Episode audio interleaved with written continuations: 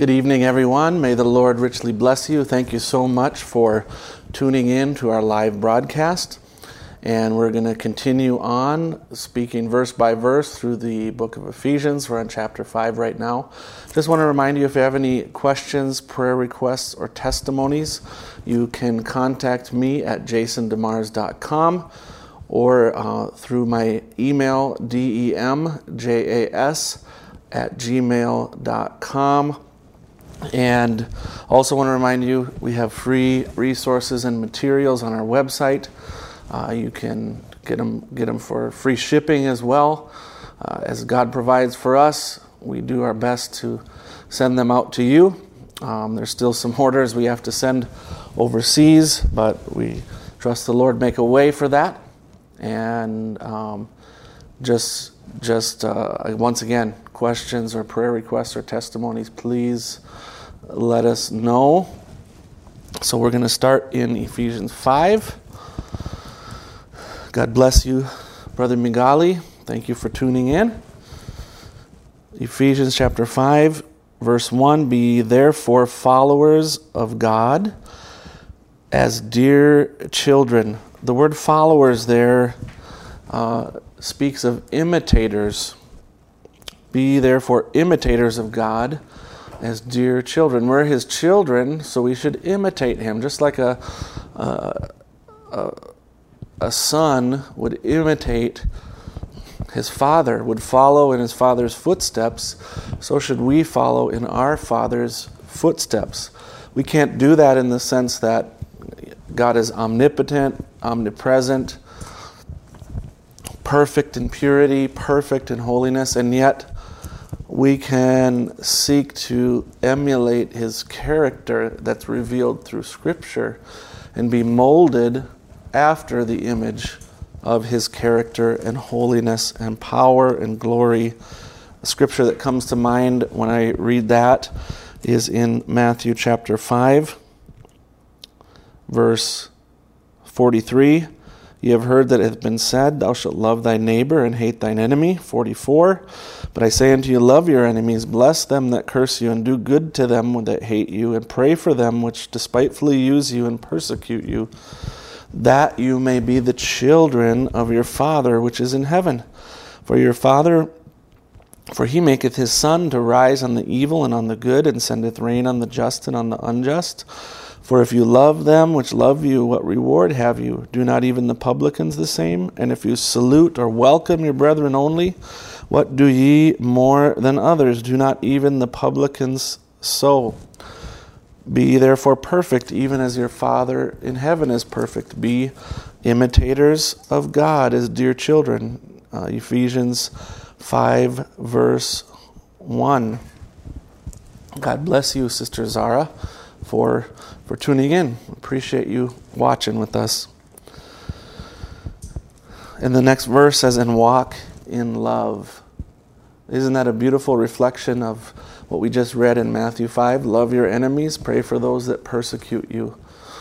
God provides for the good and the evil. He meets the needs of the good and the evil. He heals the good and the good and the evil. He does good to all, even if we don't deserve it. And He calls us to do the same to others, to be imitators of Him. As the scripture says here, walk in love. What kind of love should we walk in, Paul? As Christ also hath loved us. How did Christ love us? He laid his life down for us. Christ didn't keep his love internal, he made his love external.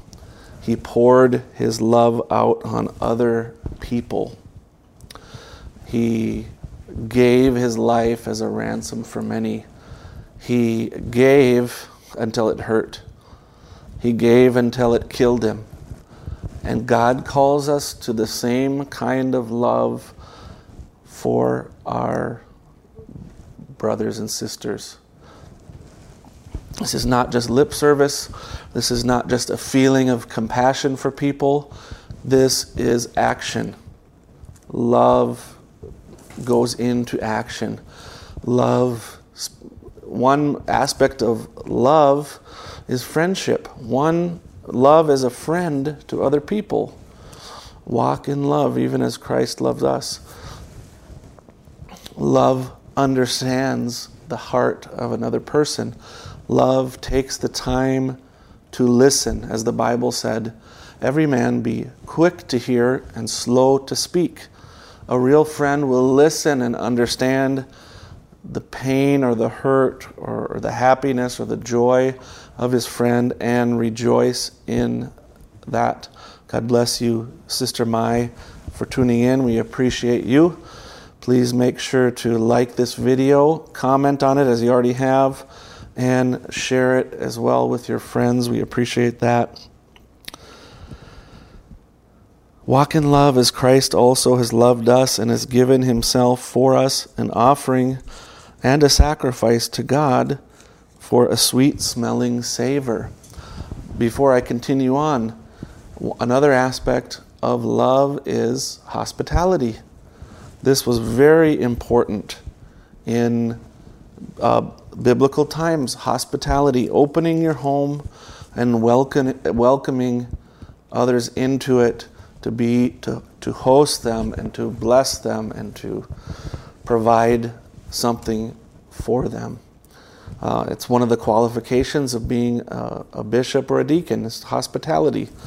And so part of love is correction for sure, is compassion, is hospitality. These things are critical in the life of a believer. Walk in love as Christ also has loved us. How, how far did He love us? He loved us to the point of shedding His blood for us. We are to love in the same way, to offer ourselves as a sacrifice for others to live a godly life of self sacrifice, of reaching out, of loving the unlovable, loving the people that frustrate you and make you upset. Hey, we, we, we all get there. That's okay. But the Bible says if you love those who love you only, what thank have you? Be like your Father in heaven, who does good to the just and the unjust, the good and the evil. God treats everyone with the same. He provides for their needs, He helps them. Now, some, God places His love upon them, which is an eternal love, which leads them to have eternal life. Others, He does not. Some eventually they run out of God's love. Why? Because they continually reject and spurn God's love. And you can spurn God's love until the point where it goes from God's love to God's anger, God's wrath, God's ha- hatred. The Bible says He hates the wicked. Well, He doesn't just hate them from the get go, He offers His love, He gives His love. When they reject his love, his love turns from love to hate. That's biblical. But Christ loved us. Uh, the, in, in uh, John chapter 13, he says, having loved his own, he loved them to the end. Christ calls you and I to have that same love.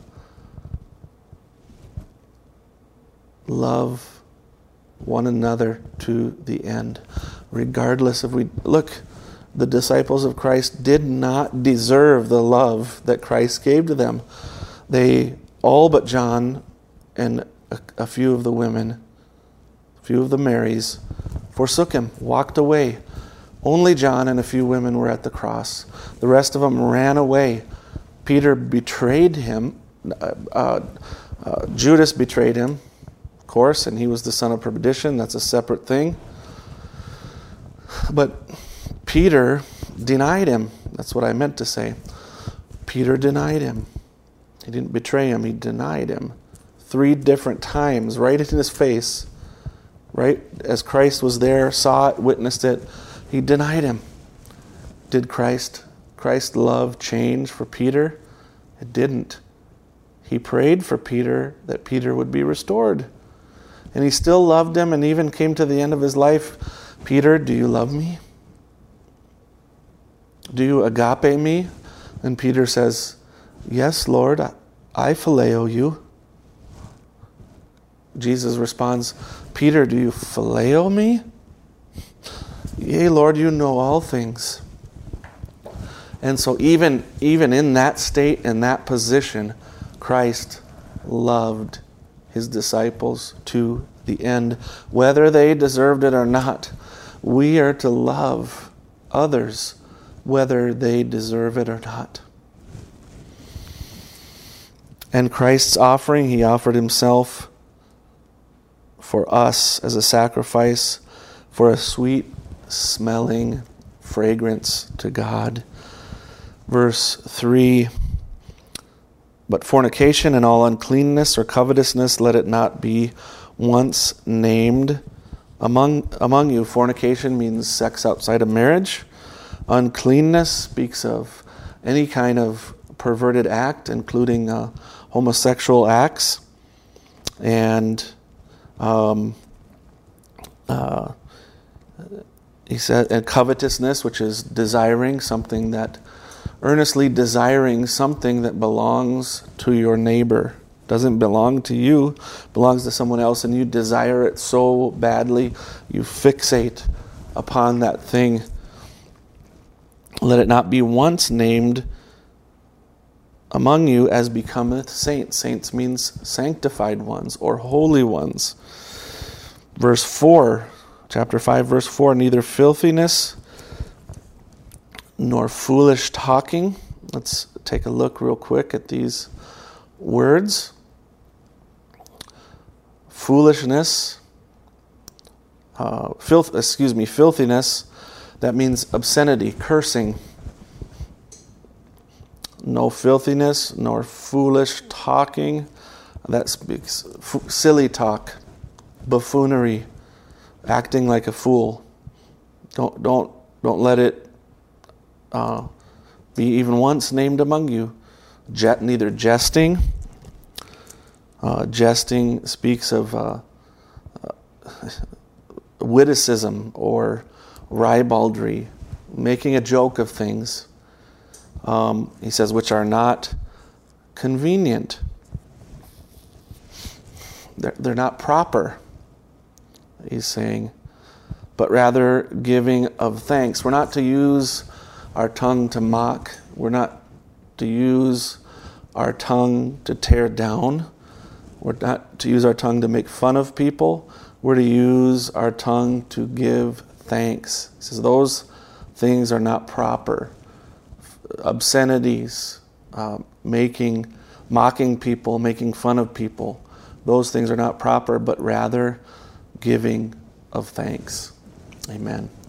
We'll just close it out there. Once again, if you have any questions, prayer requests, or testimonies, we sure appreciate you sending those in. You can do that at jasondemars.com. May the Lord richly bless you.